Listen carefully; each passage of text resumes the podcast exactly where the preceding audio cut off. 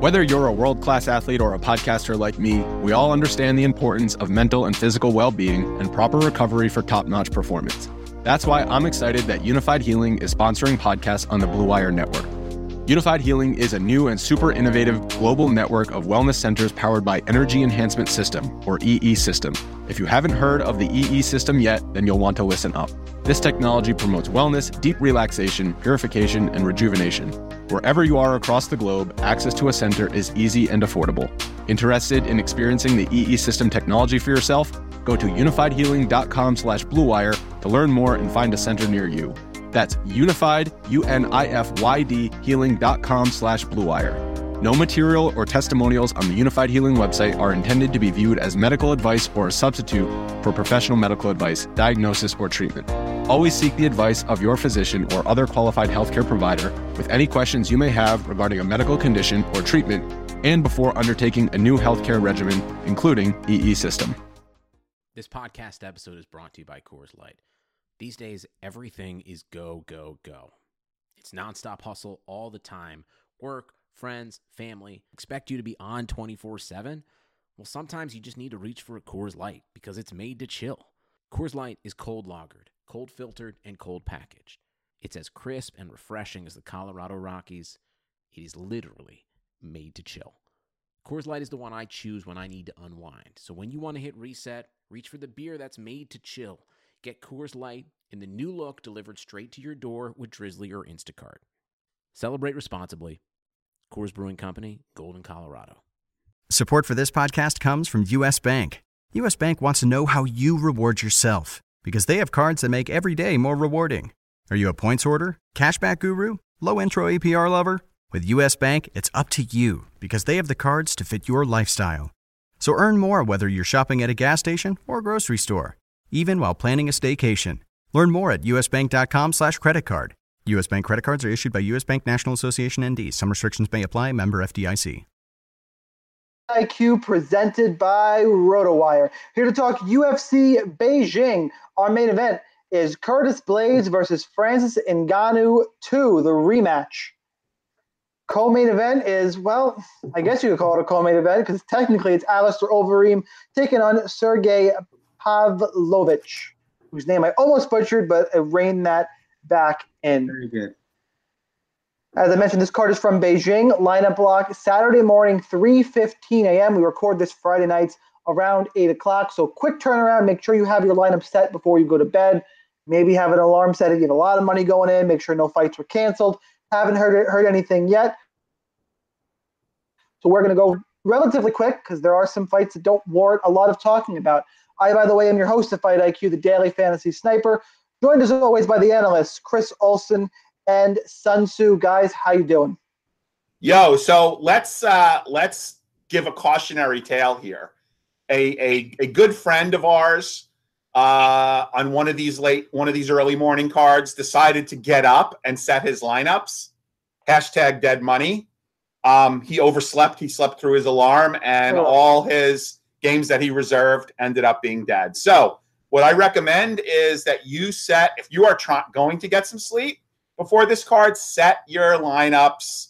Make sure all your contests are, are reserved. Set your lineups before you go to sleep. That's all I have to say. Chris, how are you? I am doing good. I will not have that problem because I am just staying up all the way through. Me too. Uh, I think that should be a fun time for me. We'll see how I feel by the main event, but I will say that um, the pricing, and I, I put this on Twitter as well. I think the pricing in this card is profoundly weird. I think they didn't really know a lot of the times where to put their 9K fighters, so they just put them wherever. And I think that's going to make for pretty no, interesting. Uh, I don't think that was the issue. I think they, they DraftKings is what DraftKings does. They go right by the odds, but they go by money line odds. No, and, that's true. It's true, but it just but, you know, some, all the women's fighters up there. Yeah, no, it's true, but you know, sometimes sometimes they'll deviate from the uh, from the odds a little bit. But uh, that's true. In in any in any event, I think it's it's going to make for um, some potentially good value spots and for a lot of weird randomness. So uh, be prepared for it. But we're here to talk you through it, and uh, let's get started. I'm excited. All right. Well, before we do that, want to, as always, thank RotoWire for having us. Make sure you're going to rotowire.com slash free. 10-day free trial to all their usually paid content. No credit card required. Season-long daily fantasy. MMA, obviously. NBA, NFL, all the good stuff. Daily, season-long optimizers.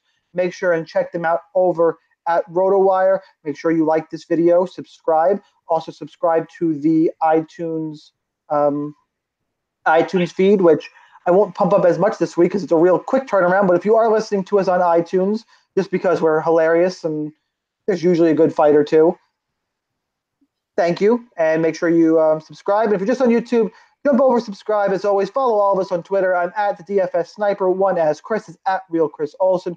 Joe is at Sun Tzu, S U N T S Z U. Let's do it. First fight of the night.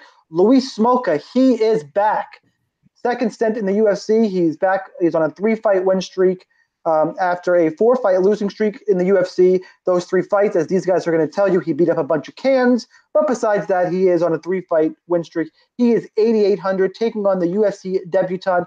He is so bad. He only has one name, but he's got it twice. Sue Madarji, Su Mudarji. It's Mudarji. Sue Mudarji, Su Mudarji. There you go. He is 7,400. The line Smolka minus 175. Come back on Sue Mudarji plus 165. God help me, I'm I'm back in the Louis Smolka camp, although it is not very convincingly. They're both not good. I think ultimately Smolka is going to have enough grappling and be good enough in the scrambles to get this done here. But tread lightly for me, the guy on a four-fight UFC losing streak. That being said, he's my pick here. But let's talk to the analysts this week. Let's start with I want to make sure Joe goes first in the first women's fight. That's how I'm going to do this. So, Joe, you're up first this week. Okay. So, there's a lot of narrative here, right? I mean, Smolka's problems, aside from his wins and losses in the UFC, are pretty well publicized. He had a, a pretty serious uh, problem with alcohol. Apparently, he has straightened that out and is now sober. He is also making, uh, I believe, his UFC debut at bantamweight. Um, there's there is no 120. Well, the rumor is there's no 125 division. So he's always been a pretty tall and long bantamweight. I, I think this would have been a natural move for him anyway at some point. Look, I mean, he's got an excellent ground game. He's one of those guys that has great jujitsu without having good wrestling. So he's not a power. He's not gonna gonna run out and try to slam you down and you know advance. I mean, he is a pretty much a pure jujitsu guy. He's a decent striker. He doesn't have a lot of power. Um, you know, the guy with two names, I don't know a lot about him. Um, you know, I'm, I'm going to pick Smokey here. I think this is an interesting fight to target. I'll have some shares of the other guy just because, you know, I really want to see Smolka, you know, up at the uh, major leagues for a fight. Um, but if he's got his act together, you know, this is a guy that, you know, headlined an event several years ago and you know, was a a, a hardcore prospect. Um, so if he's got his act together, uh, I think his game is good enough to beat this debuting uh, Chinese fighter. So Lewis Smoke is my pick. I think it's an interesting fight to target. 8.8K is probably about right. Um, good inside the distance prop. So I would definitely target this fight. Chris, tell us more about Sue Mudarji. I would love Mudarji. to tell you. I would love to tell you. Um, I I think um, first, before I do that, I, I want to just uh, double back on on um, the alcohol uh, problems that Smokey was having. I don't know this for a fact, but I kind of think that they were just like, okay, go away for a while, straighten yourself out, and we'll have you back. What I mean to say is that I'm not sure it has anything to do with the current win streak he's on because, as Sean alluded to, uh, to if you look at it, I mean, he fought a debuting fighter uh, in one of them one guy one guy had six professional fights at the time they fought. So I, I don't know how beneficial it was to his career. For him. I don't I don't I just I, I think Joe's point was that it's more that the alcohol is affecting his previous performances. Yes. Not that sure. not that getting clean helped him beat these scrubs. I think it was just No no no no no I know. Staying active. I know exactly. I don't know if he's gonna beat by the way, the guys he lost to, Moreno, okay, that's not a good loss. But Ray Borg, Tim Elliott's a weird guy, and Matheus Nicolau. Those aren't those aren't no names here. Those are pretty solid no. guys. Better than anyone the this this Chinese fighter has fought. Right. Sorry, Chris. Just, just No, no, no. I know your point. Your point's taken. My my only point was that um, you know it's it's not as though you shouldn't be looking at the, the fact that he's getting these wins and thinking that he might be you know a, a massively improved fighter or something. Was my only point. No. there. Um, I'm. I just think that Smolka, like, I mean, his striking is okay. He doesn't move his head. He doesn't have great striking defense. Um, as Joe said, he's good in scrambles, good jujitsu guy. But when he can be out scrambled, he can be uh, beaten that way too. So the Tim Elliott fight, um, other fights. So um, about about uh, his opponent here, Sum Sumarjadine. Sumarjadine, is that it? Sue Udarji. Sumu Darjin. Okay. Um, he he reminds me of, of the guy Petr Yan fought in his debut, uh, Jin Soo Son. He he sort of um, he likes to pressure um, and dart in and out with uh, hard strikes until he has you hurt, and then swarm on you. Um, he's good at um, he's very defensively responsible. Um, he's got good wrestling defense, and he's good at uh, striking backing up. So I think he's got a lot of tools. The one thing I would say is that he's not a, really a combination puncher, and um, that's usually how you hurt Louis Smolka. If you looked at um, uh, the the Nicolau fight, it wasn't the first one; it was the second one because Smolka would bring his hands up and, and just get wrecked by that hook every time coming around the guard. But um, you know, it, it's really tough for me to trust Smolka in a spot like this. I would feel a lot better um, if he had a reliable way of bringing the fight to the ground. But as Joe mentioned, he didn't.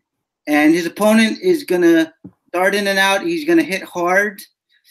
So I, I, don't know. I, I'm, I may be dog or passing this just because I'm not I'm not sure I can rely on uh, Smolka to get the points he needs to uh, convert that salary.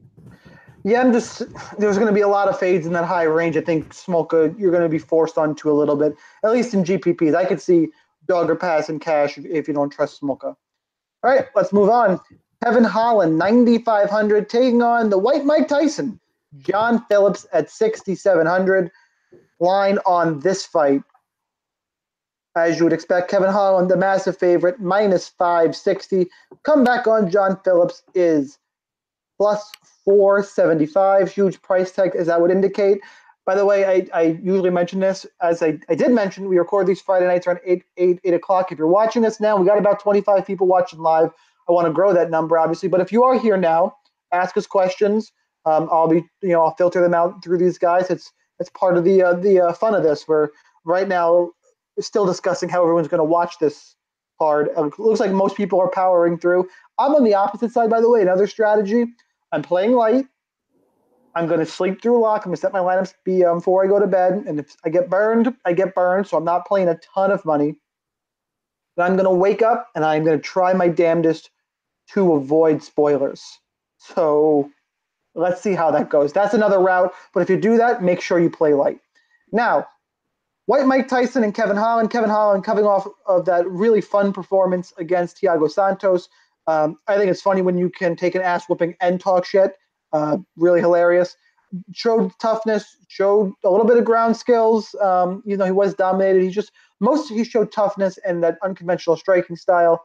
I like Kevin Holland. John Phillips, by the way, was scored zero points in his UFC debut for DK. That's right, zero points. He was taken down immediately by Charles Byrd and submitted.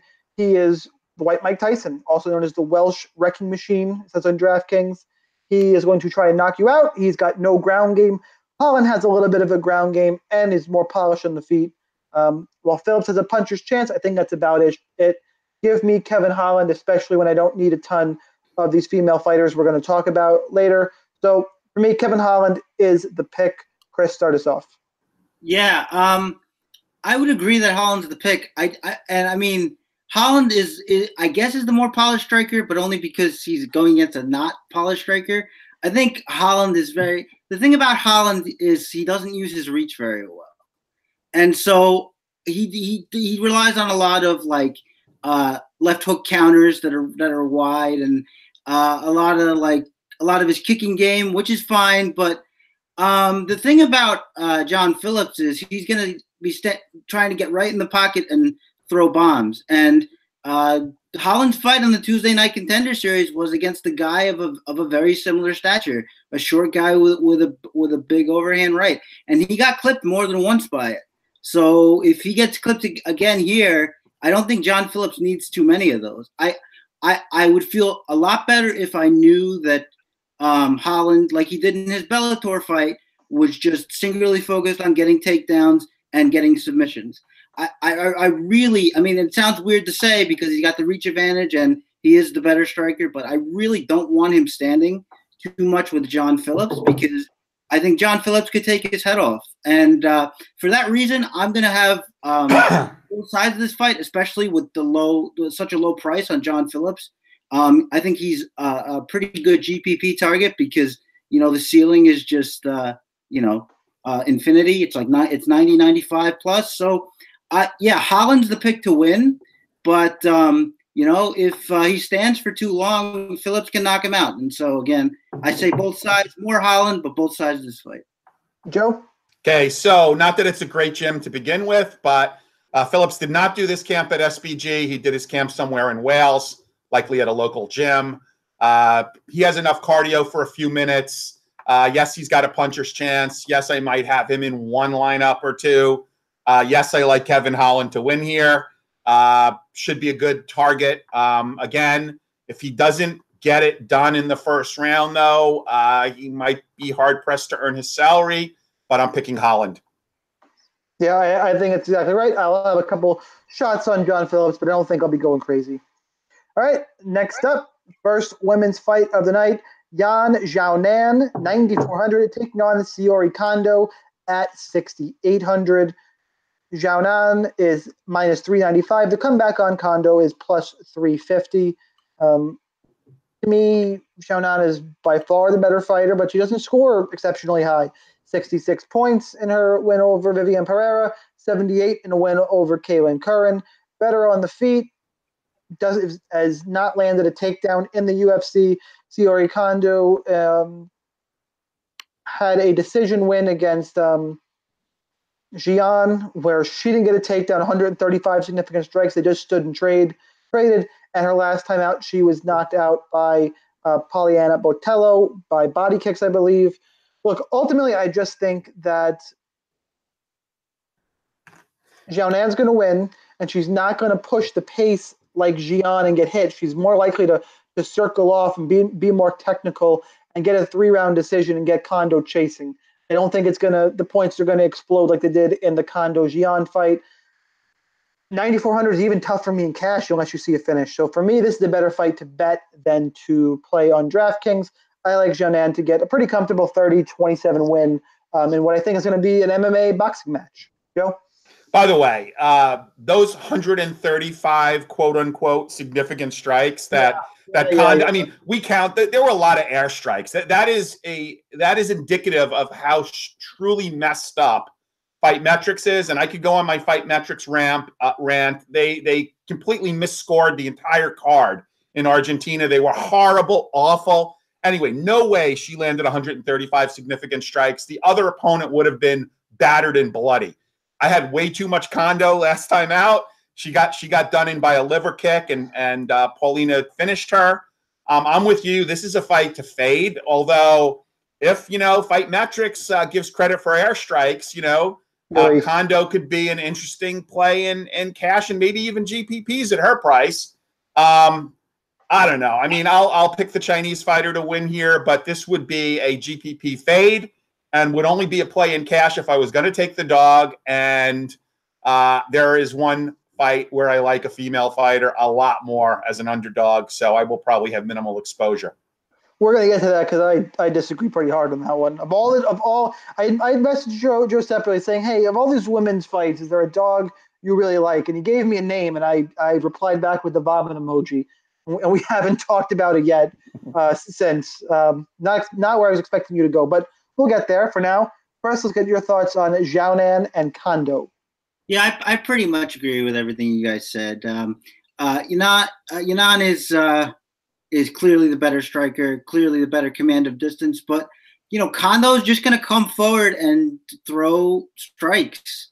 You know, so for for sixty nine hundred, is it sixty eight hundred?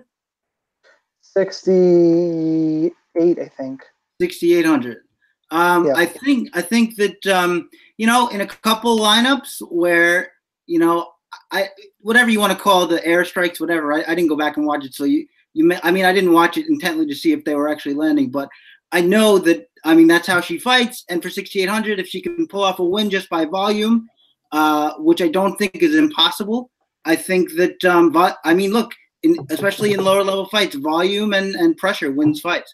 Yep. So if if she uh, if she can control the fight for three for three rounds or two rounds, uh, that could be enough. But um, this is ultimately one of my one of many, uh, not many, but a few dog or passes for me on this card.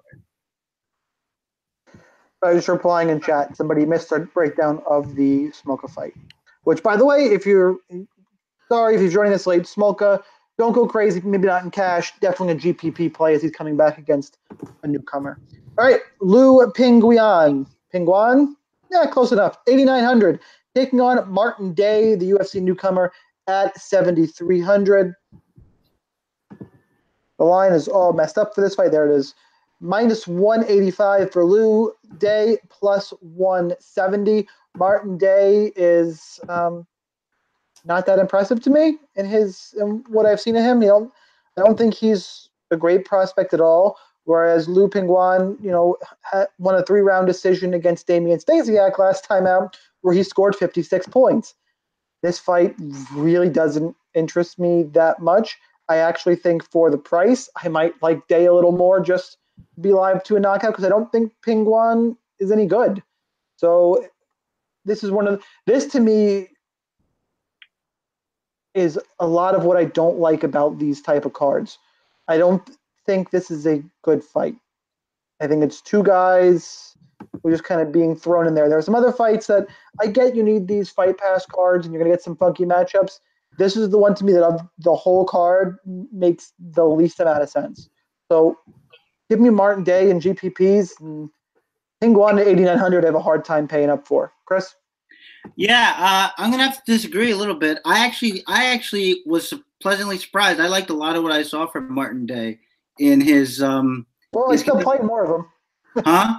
I'm still playing more of him than. than Okay, than no, I know. I'm just, I'm just saying. I think, I think rather than being like a okay, I guess for the money kind of play, for me, he's like uh, okay, I actually like what I see kind of play.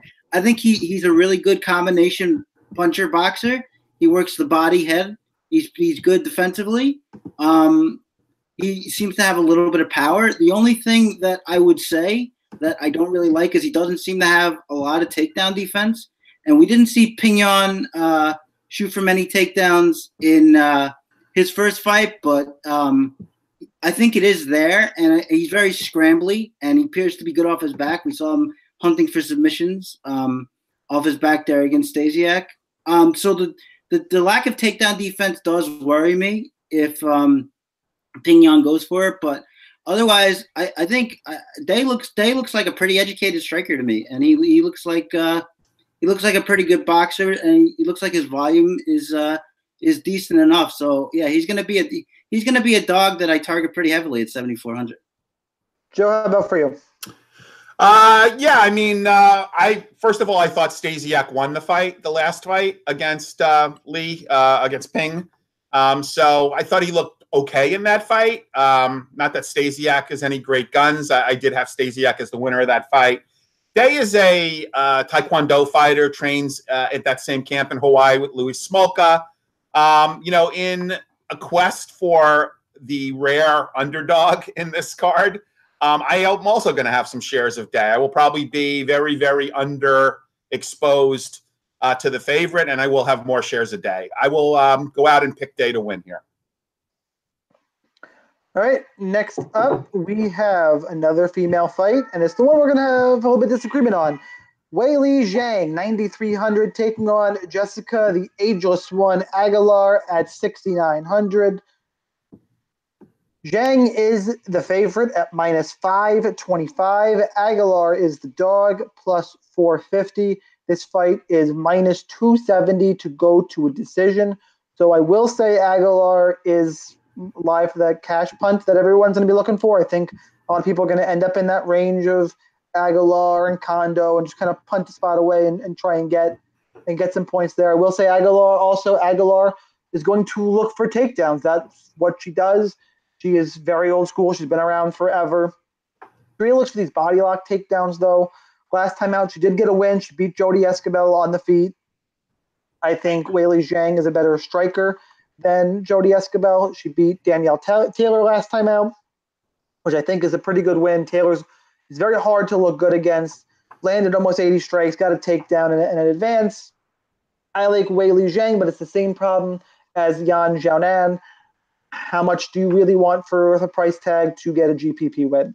Um, I think she's probably more live in cash to me than Xiaonan, but I'm not sure I'm going there in either of these places at, at those price at, that, at this price range. So I like Weili Zhang. I'll let Joe tell you why he's a, has a little bit of interest. I won't I won't pin him into a corner, although no, you know what? If it was Chris, I would totally pin him into a corner.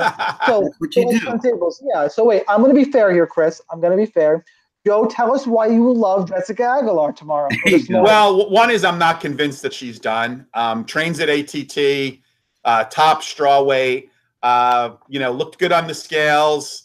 Uh, I was not super impressed with uh, the win against Taylor. Taylor actually got inside and staggered her a couple of times.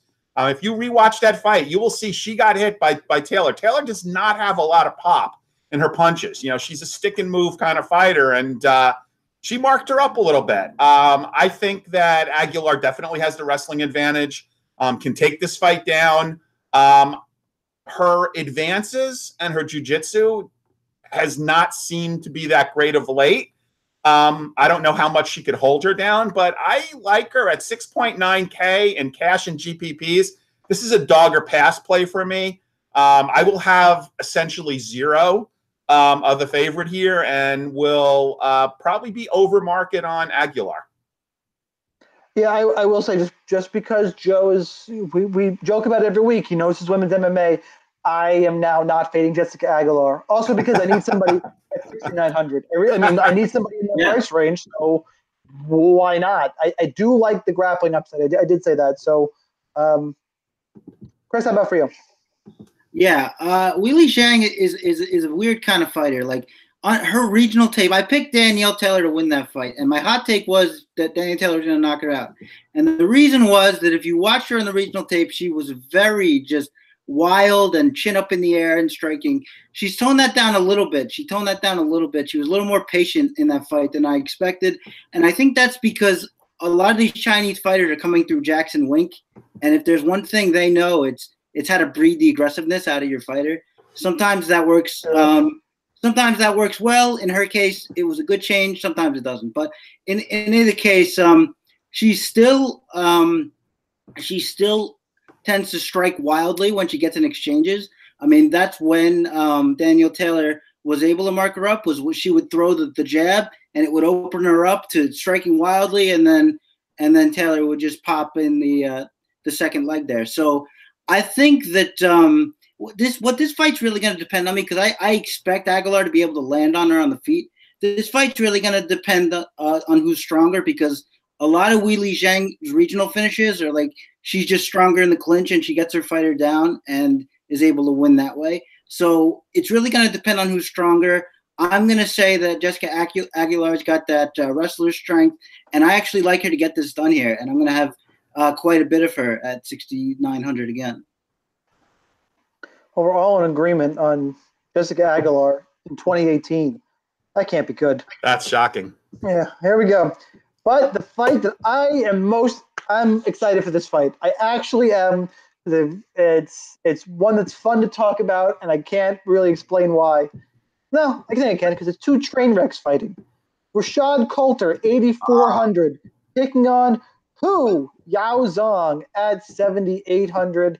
The line on this fight, Rashad Coulter minus 110, Yao Zong plus 100. This fight, by the way, is at light heavyweight does not go to decision, minus 425. GPP fight doesn't take an expert to tell you that. Which side are you guys on personally? Give me Hu Yao Zong. I think Rashad Coulter is hot, hot garbage. He got beat by Chris De La Rocha and Chase Sherman, who I, we know is Joe's favorite fighter.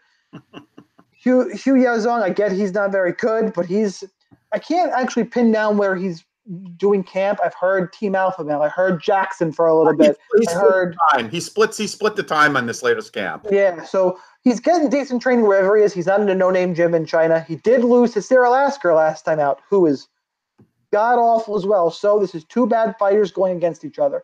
They stand and trade. I'm just I, I'm gonna give it to Hu Yao Zong. He's also cheaper. I got a little bit of odds value. Look, this is this is a don't get cute spot. It's the best way to describe it. Play this fight a ton in GPPs. They're mid range. Whichever guy you like more, play a little more.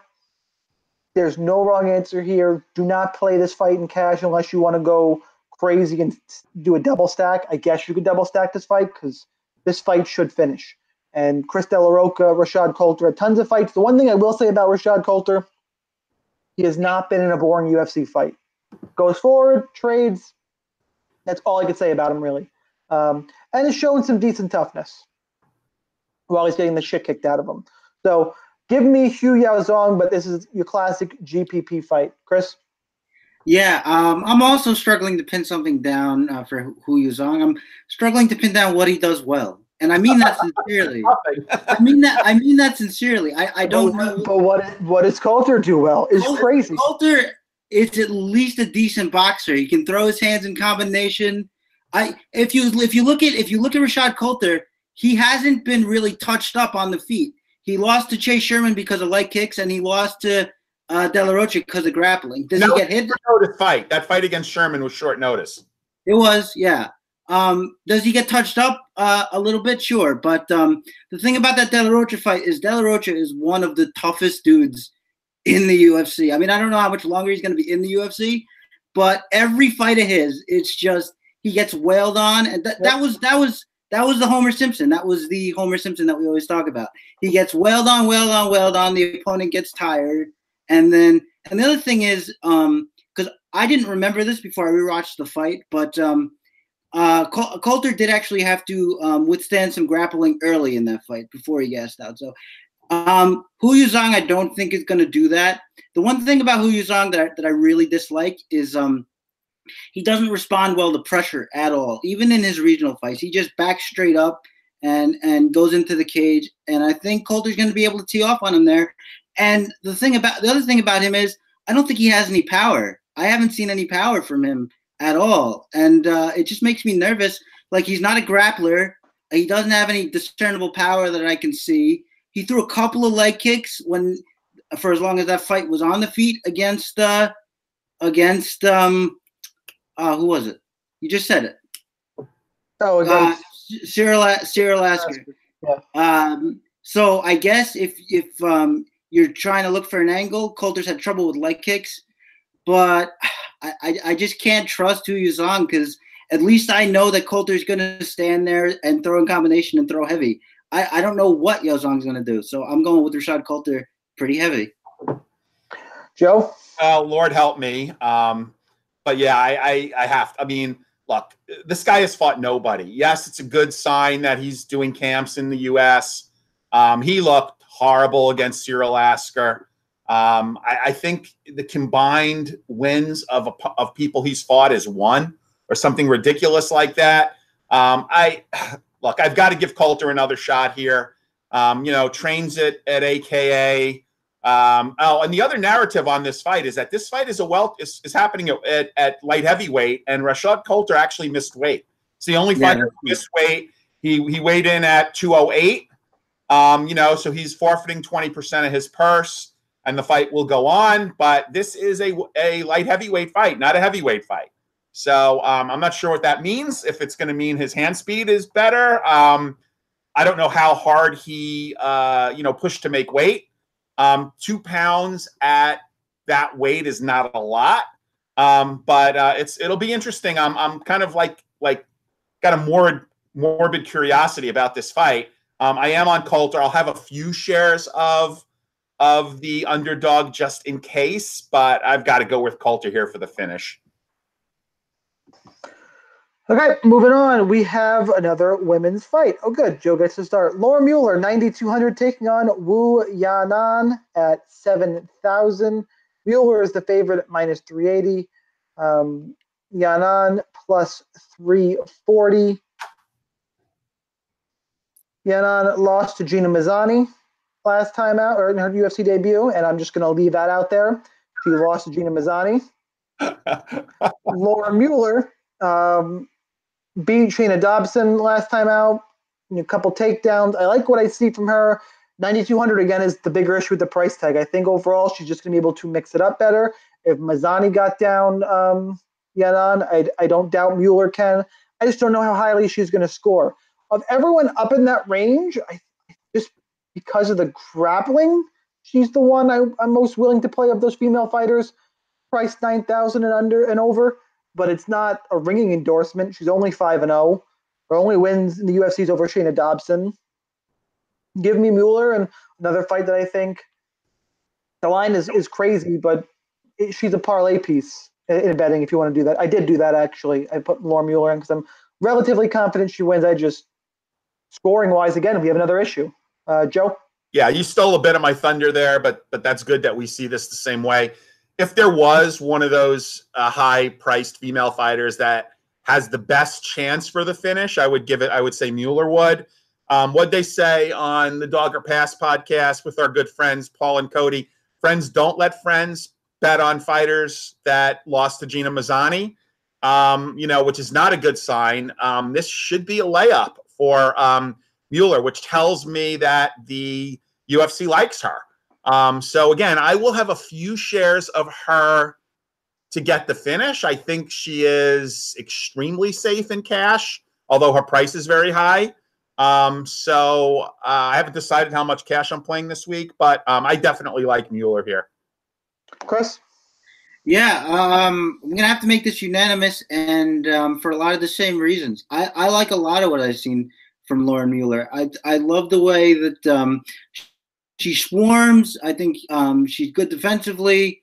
I think she can mix it up in her combinations. I think she can go for takedowns and grapple. And her opponent gets hit a lot, and that's a good thing. Now she's really, really tough. I mean, even in, in that fight with uh, Mazany, her shoulder popped out of her socket. They popped it back in. She kept fighting. She's she's a re- she's really tough. So that may make it harder to reach that value, but I just see her dominating pretty much everywhere, and I I also think that um, you know she's she's showed a lot of toughness herself. I mean, Shayna Dobson hits really hard, hits a lot harder than than um, this opponent is going to, and um, I just I just love her to stay in there, and I think that she's she's better everywhere, and I think she can. Look, I don't think an overwhelming volume finish is out of the question here. So uh, I'm going to go Mueller, and this is going to be one of my um, contrarian GPP plays because I think a lot of people are going to skip it. I will not be skipping it. All right, Song Kenan, 8,300, taking on Alex Morono at 7,900. Song is still the favorite, but it's closing minus 115. Morono is the underdog at plus 105. Uh, true pick and fight here. I think this is probably the most, well, as the line would indicate, the most competitive fight in the cards, the one i have had the hardest time picking. Um, but Morono, one and three in his last four. That one win, Joshua Burkman, good for you. Uh, not good form. Lost to Jordan Mein last time out. Whereas Song Kenan uh, is 2 0 in the UFC, two knockouts, but Bobby Nash, Hector Aldana. So hits hard, but against Aldana, he was clearly losing the um, first round, and Bobby Nash is super chinny. That's what Bobby Nash does. I think this fight is going to be just based on their pricing and the output, I'm thinking is going to be in a Morono fight and Kenan at home. I think this is a better GPP fight than cash. Personally, I just I think it's a weird spot. I'm having a hard time picking this one. Ultimately, I'm leaning on Song for some of the intangibles. I think he's more likely to get a finish. Um, and in a decision, he's at home, probably more volume. And I really, I'm having the biggest thing keeping me from picking Morono is the performance against Jordan Mein. I know Song Kenan is, is young and an up and comer, and Jordan Mein's a vet who's been around. One and three in your last four, Joshua Burkman being the win. Now you're going to China. I'm going to lean towards Song Kenan, but I will have shares of both of these guys in GPPs. Chris, start us off.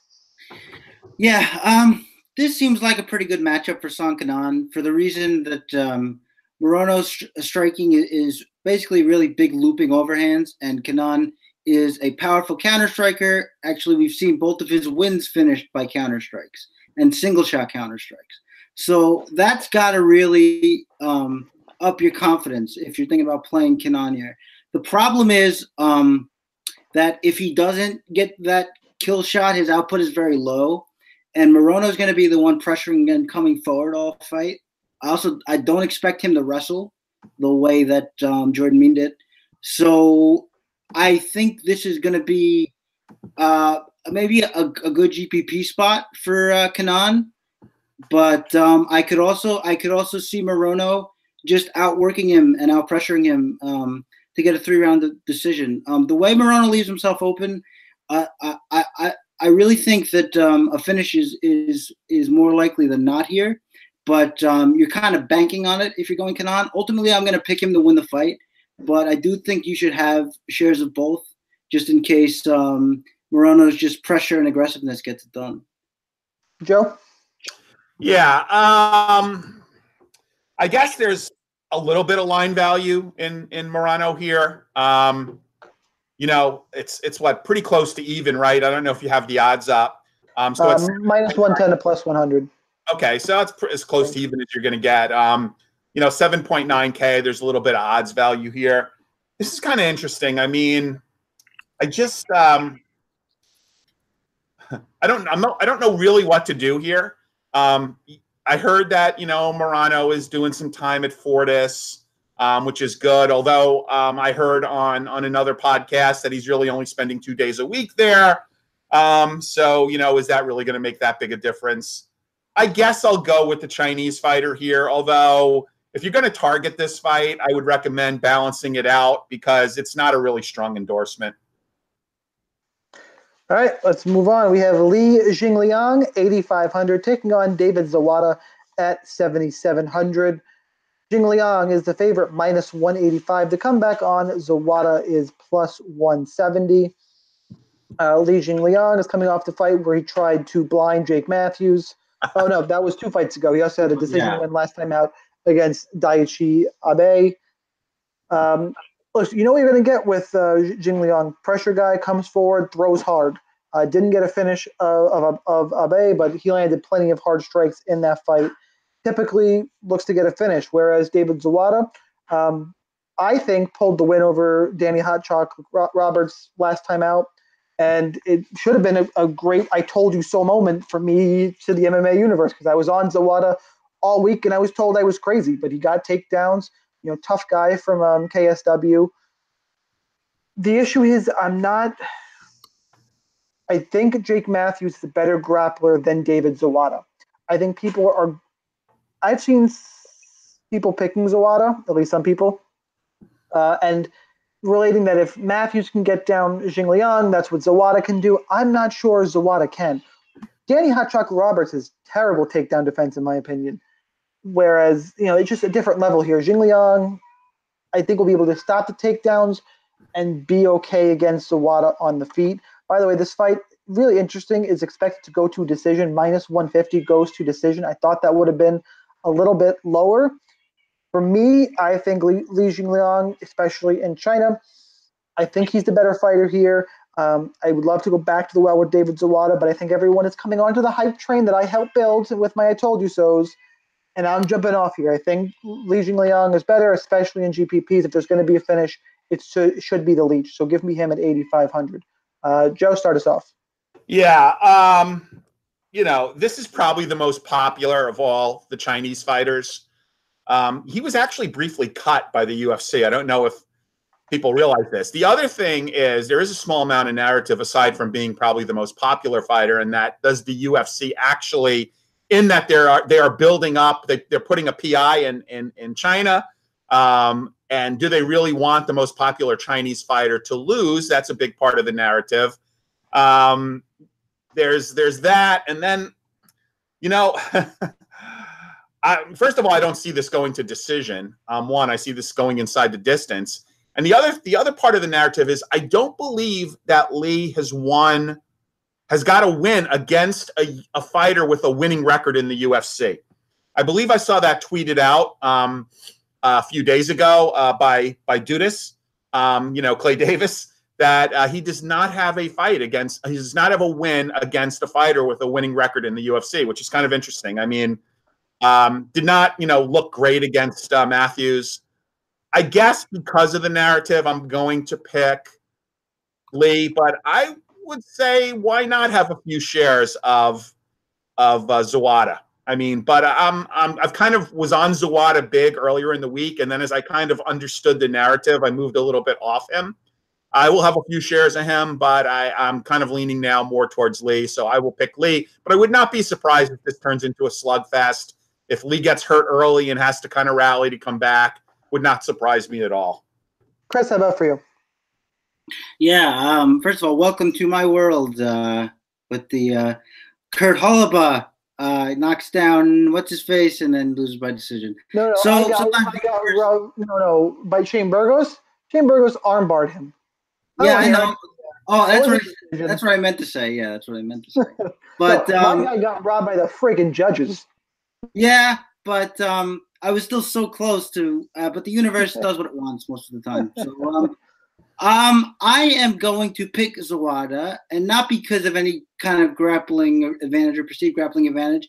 I I think Zawada may be the better kickboxer, and I think I think that um, that's going to play here. I think Zawada is going to be quicker, and you alluded to it, Sean. Um, you know what you're going to get from Li Jingliang. He's very um, predictable in his combinations: overhand right, left hook, uh, repeat as necessary while pressuring, which is fine. I mean, I mean, he did uh, put a little wrinkle in. He added a nice hard leg kick in that fight with Abe. He used it a lot.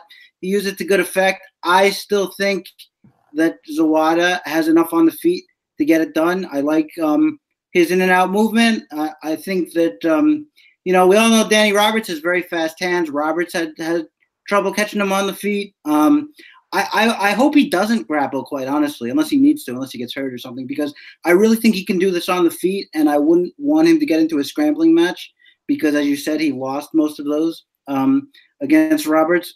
So yeah, I mean, I, I, I really think, and I, I really think um, Lee is going to be the favorite here because everybody likes him, his knockout potential. I mean, I meant the uh, like the public darling, he, um, because everybody likes his knockout potential. But I, I, I really see Zawada with a lot of advantages here, and uh, I'm taking him to um, get get a nice decision win as a dog and, and possibly a finish. So Uh, uh, agree to disagree on that one, but um, I get it. You're hurting for dogs. I think they're better spot personally, but that would be a good hot take for you. I, I'm gonna. I would let you have Zawada by finish a hot take against Li Jingliang in China. well, Sit just just bank it away because I, I, I have another hot take. So I'll, I'll have two unofficially. All right, Song Yadong 9100 taking on Vince Morales at 7100. Song Yadong is the favorite. Of course, I'm on best fight odds minus 500. Vince Morales to come back is plus 435. Song Yadong, two UFC finishes, um, not good opponents either. Felipe Arantes and Bharat Kandare. Over 100 both times, but Vince Morales is no great shakes either. Song, the Terminator Yadong, I think gets another finish here. I won't go too in depth into this one. I just think he's better than Vince Morales fighting at home. I like the narrative here, as Joe would say. Uh, Chris, we'll start with you. Um, yeah, I my problem with Vince Morales is um, you know, he, he tends to rely a bit too much on his athleticism. He's he's a good in and out fighter. He likes to pressure. Um, he likes to use his hand speed, and and that all works great. And even in his contender series fight, he was about you know three punches away from stopping it until he lost um, by by sub in the next round. But um, I, I just think Kanan is is the better technical boxer, the better technical striker. Um, I think he's better uh, defensively. I think like when when I said that he likes uh, Morales likes to rely on his athleticism, it tends to get him in uh, you know pocket battles striking because he thinks that he can just you know um, outwork his opponent. But I think the more technical fighter, as as uh, as we've seen in fights in fights past, is going to have an advantage there. And I, I just think that um, Morales is a little too green. I think his technique is a little bit lacking.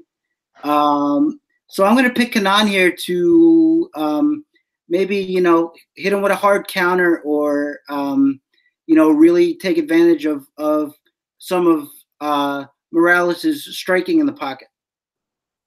Joe, how about for you? Yeah, I mean, again, you know, big narrative on this card. Um, you know, this is probably the second most popular fighter uh, among the Chinese fighters. UFC likes what they see. Um, you know, this uh, we don't really know how old this kid is. Um, you know, he is the he is 19 and he hasn't aged. Um, but I like him here. Uh, Morales is not bad. I mean, um, I think he, he took a fight in Bellator. Um, kind of a weird trajectory to the UFC was, you know, I believe he did not win on the contender series and then took one fight in Bellator and now he's back. Um, he's not awful. Um, this is probably the best of the three fighters that um, he is that you know that the favorite is faced here. Um, but I will stay with with the favorite here, and uh, I think this is a a fight to target the favorite in. Um, I'm not going to say it's a free square because I don't know if there are any free squares on this card, but um, I like him quite a bit. All right, next up, our co-main event. Sergey Pavlovich, 8,200, taking on Alistair Overeem at 8,000. Pavlovich is the favorite, minus 120, taking on Overeem at plus 110. Look, Overeem, I didn't see a ton of weigh-in videos today. I saw Overeem on the scales. Um, that dude looks in shape. He looks like he when, is when back. hasn't he though? When hasn't Overeem? He looks like he's up another notch again, though. He kind of he fluctuates a little bit, in my opinion. I, I I I think he's back on on some supplements. Let, us just let's just put it that way. Um, Pavlovich, on the other hand, didn't look great on the scales. Look, stand-up battle, not a, not a ton of volume. They are heavyweights. They're priced right in the middle. I, am having a hard time deciding which way to go, just in terms of exposure to this fight, because this could we've seen multiple times Overeem. You know, everyone wants to target heavyweights and GPPs. We've seen Overeem ton of times burn that strategy just because he ends up in the third round in these, you know, friggin' awful fights. We saw it against um, uh, Werdum. We saw it against Mark Hunt. Saw it against. There's one more. Roy Nelson. Um, but last, you know, he's on a two-fight losing streak, been knocked out each of his last two fights. The one against Curtis Blaydes was vicious. That was ground and pound though, um, versus the one the one hitter against Ngannou anybody heavyweight has power to put you down, and Overeem is super chinny. That being said, I still like Overeem here, and I, I think people are going to be off of him. I think people are, you know, doubting him as what tends to happen. Look, Pavlovich is not a Blaydes or Ngannou. Give me Overeem to pull an upset here at 8,000. Uh, Joe? Okay, so there's a fair amount of narrative on this fight. Um, first of all, um, Overeem is probably gonna is probably gonna be paid more than the rest of the fighters on the card combined. That's the kind of deal he has. Okay. Um, uh, maybe maybe not without respect to uh, Ngannou. I mean, Ngannou might have a have a have a decent deal, but no, actually, Overeem makes a multiple of what Ngannou makes. So, first of all, I, I, didn't see that the Russian looked that bad on the scales. I thought he looked fine. Um, I've never seen Overeem not be in shape, even when he's when flying against Ngannou, he looked good.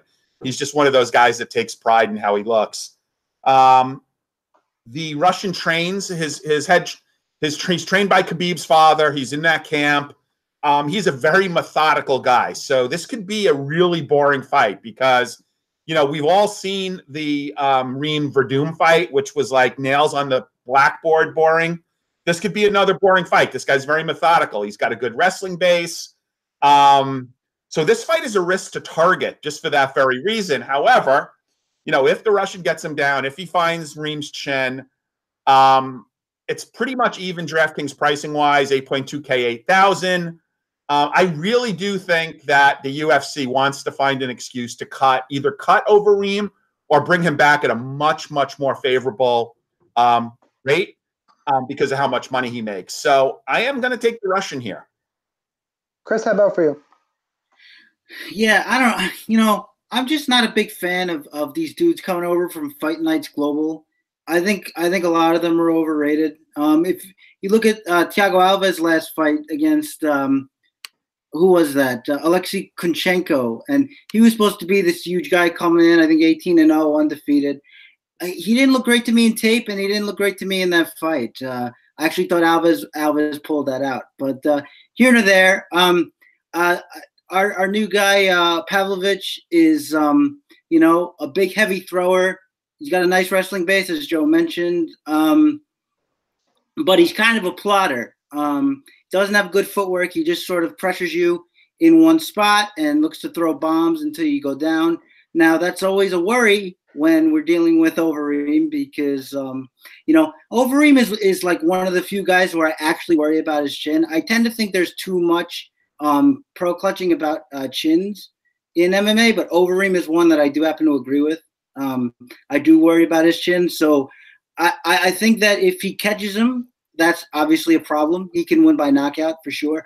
But I think Overeem can use his movement here too. Like I said, uh, uh, Pavlovich is a plotter. I think um, Overeem is going to have a, a, great speed advantage, and if he could keep this on the outside and use his movement, um, then yeah, he could probably hit him hard with something and change the course of the fight. As far as the pick, it, it's so tough for me to pick Overeem um, in a fight these days. Um, I, you know what? I, am gonna I'm gonna pick uh, Pavlovich and uh, be pleasantly surprised if it's Overeem. But I will say have both of these because I could see either one of these guys finishing.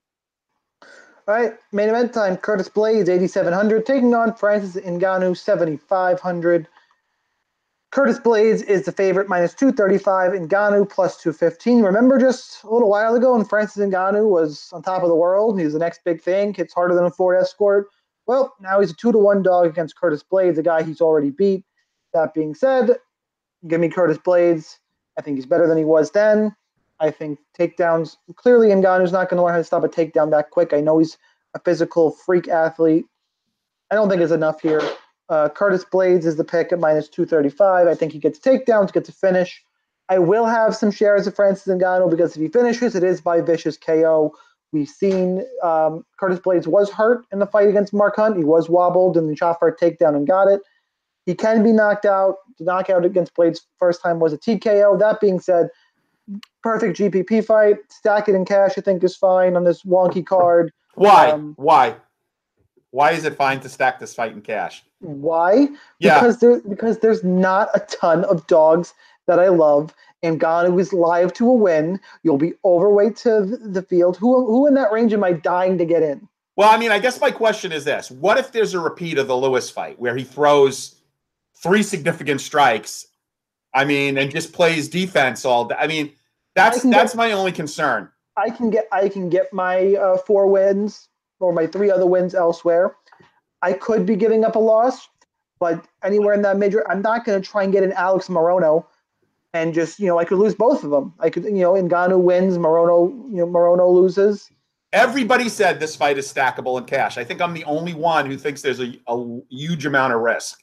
I'd oh, rather I'd, I'd rather go with Kondo or Aguilar and and and pay out and and use that extra you can, money. You can do that and then get three high three more favorable wins. I think is the strategy. I'm not playing a ton of cash personally, but I think that's the way you would stack, hunt way down, and then plug in your three fighters for around your 9,000 a pop or whatever you have left. That's the way I think I would approach. You know, you you could approach cash, and I probably will. Uh, I haven't built yet. I got to get on that relatively soon. Um, but Blaydes is the pick here. I'm going to have way more of him than Ngannou. It's also for that reason too, Joe. I think I'm going to have way more Blaydes, and I'll to back myself up in cash with, with Ngannou. But uh, Blaydes is the pick here for sure. And um, God, I would love to see Blaydes versus DC, but I don't think we're ever going to get to see that fight. Uh, Chris, start us off.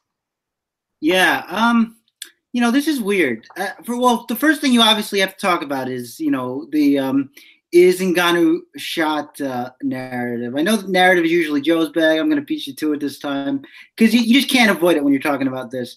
Um, I just I think it was. I mean, that might have something to do with it, but I think we're all kind of forgetting that Ngannou is a counter striker anyway. He's always been a counter striker. And so if you're a guy like Derrick Lewis, who's just never going to lead, who doesn't really lead that much anyway, but with the back thing, he really couldn't lead, you know, you're going to get a fight that kind of looks like that. Uh, that's not, honestly, that's not souring me on Ngannou the whole way here. Because I'll tell you something, when you go back and you look at Blaydes' um, last two fights, and even the fight with uh, Ngannou, the first one, he has trouble finding his range on the feet. He falls short quite a bit. Um, Hunt was able to counter him and almost take his life uh, with an overhand right. Now he's a very tough guy, and uh, we've seen that in his fights. But the only reason we know that is because he's been rocked by Ngannou. He's been rocked by Mark Hunt. He's been rocked by Alistair Overeem. So, you know, at this point, it's like you're you're waiting for the other shoe to drop. Like when is the time where he gets rocked, where he doesn't come back from it? And Ngannou was rocking him with almost every shot in that fight. Straight straight lefts, he was rocking him. And and and Blaydes is is is going to be a much more willing striker to his own detriment, I think, than a guy like Derrick Lewis was. So when you're looking at this fight, I think the main question you have to ask yourself is how long will Blaydes try to keep this on the feet? I think Blaydes should be trying to get his wrestling working immediately. But having said that, I don't think Ngannou's wrestling defense is terrible. I think I think that um, uh, Stipe shot a lot of blast doubles, and um, Ngannou's wrestling, at least at that time, was very much more push you back to the fence, try to take you down. And Ngannou was doing a lot of the right things. He was digging for underhooks. He was trying to frame away. So I think he at least has the basics of wrestling defense down. Now, when he gets there, when he gets to the floor, that's a whole other story because he shows he doesn't really show that that uh, many signs of, of being able to get up. And I do think um, it's it's it's fair to say that Blaydes has um, you know improved his top control um, since then. But um, yeah, I, if you're looking past Ngannou, I, I, I really I really um, think that's a misstep. Um, I think that um, Blaydes tried to lead with his wrestling more last time. I think because maybe he knows his striking is deficient. Caught that knee from Overeem, almost got knocked out again. Um, I just think it's it's a still it's a super dangerous fight for Curtis Blaydes again. And um, can Blaydes take him down and control him? Yeah, but I think he needs to do that. And I still think he's going to be um, in danger when it's on the feet. So look, I, I think uh, Ngannou is perfectly live here. I think um, you should go about even. If I'm being if I'm being honest, uh, because I think either guy could end this fight. Mm. Well, um, the even the even narrative is is actually a hot take. Um, I, I just don't know. There's such a big question mark about whether Ngannou has got his head right.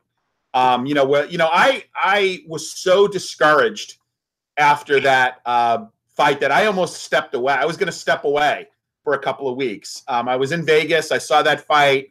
Um, there was like a, a, VIP party at Red Rock. I saw that fight, and I was so discouraged. I actually lost a seat. I was in a, a tiebreaker for a bracket challenge ticket with uh, with Dr. Pimple Popper, and he almost he essentially conceded because I had Ngannou left and he was done, and it was just so discouraging so I don't know if he's got his head right. I mean, I do agree that you shouldn't fade him, although I think if you are playing three primary lineups and you put Ngannou in in more than one, then you are just like you might be you might be living with a lot of dead money. Um, so I would certainly say a percentage, but half I think is way too much, and I am obviously picking Blaydes to win here. All right, that's um to fight by fake fight breakdown for UFC Beijing. Let's do hot takes. Chris, hot take. Okay, so my hot take is going to be a little different than the ones I usually do. Usually I target a fight, but um, this week I see a lot of dogs are in play, as I mentioned. So my hot take is going to be that that at least a thousand dollars is going to be left on the table for the optimal lineup. Wow. Okay, that, that, that's definitely a hot take. Joe, you got one? Yeah, uh, I I say that there will be at least two Chinese fighters who are favorites that will lose. Hmm. All right, that's an interesting one. You know what? I'm gonna go. Lauren Mueller. Lauren Mueller wins by first round TKO. Nice. Oh, I love it. I love it. Yeah. Nice. Same page. Same page. Right. Now, guys, you know, you know, we have two cards next week, right? Yes, that's true. Yes. So we we got to we got to figure we got to get back to the millions of, of viewers and and determine how we're going to handle that. So make sure you follow all of us. If you follow us, all, all of us on Twitter, I think is the best way to do it before we decide right now. Yeah. We Do we do do we do it? Do we do a mega show? Do we do a mega show and just knock Oh, out God. both cards, or what? What do we do? I was just gonna say, remember what we did last time, where we just we had quick picks for the fight for the um TUF, and then we. Oh, okay. Yeah, yeah. I think that works good. I don't know. Maybe that's the way to do it. Yeah, Yeah. I- I Maybe think just expand the show to a little longer and just do that quick picks. Yeah, I, and I would assume Thursday night, but follow all of us on Twitter, and you will see when Fight IQ will be going live next week, or just subscribe at iTunes and get pushed right to your phone. Absolutely. There So, you go. Again, make sure when I mentioned RotoWire, RotoWire, thanks for having us. Um, as always, we got I got my holiday gift. Thank you, RotoWire. RotoWire.com slash free, 10 day free trial to all their paid content, no credit card required. It is at Real Chris Olson, at Sun Tzu, at the DFS Sniper with one S.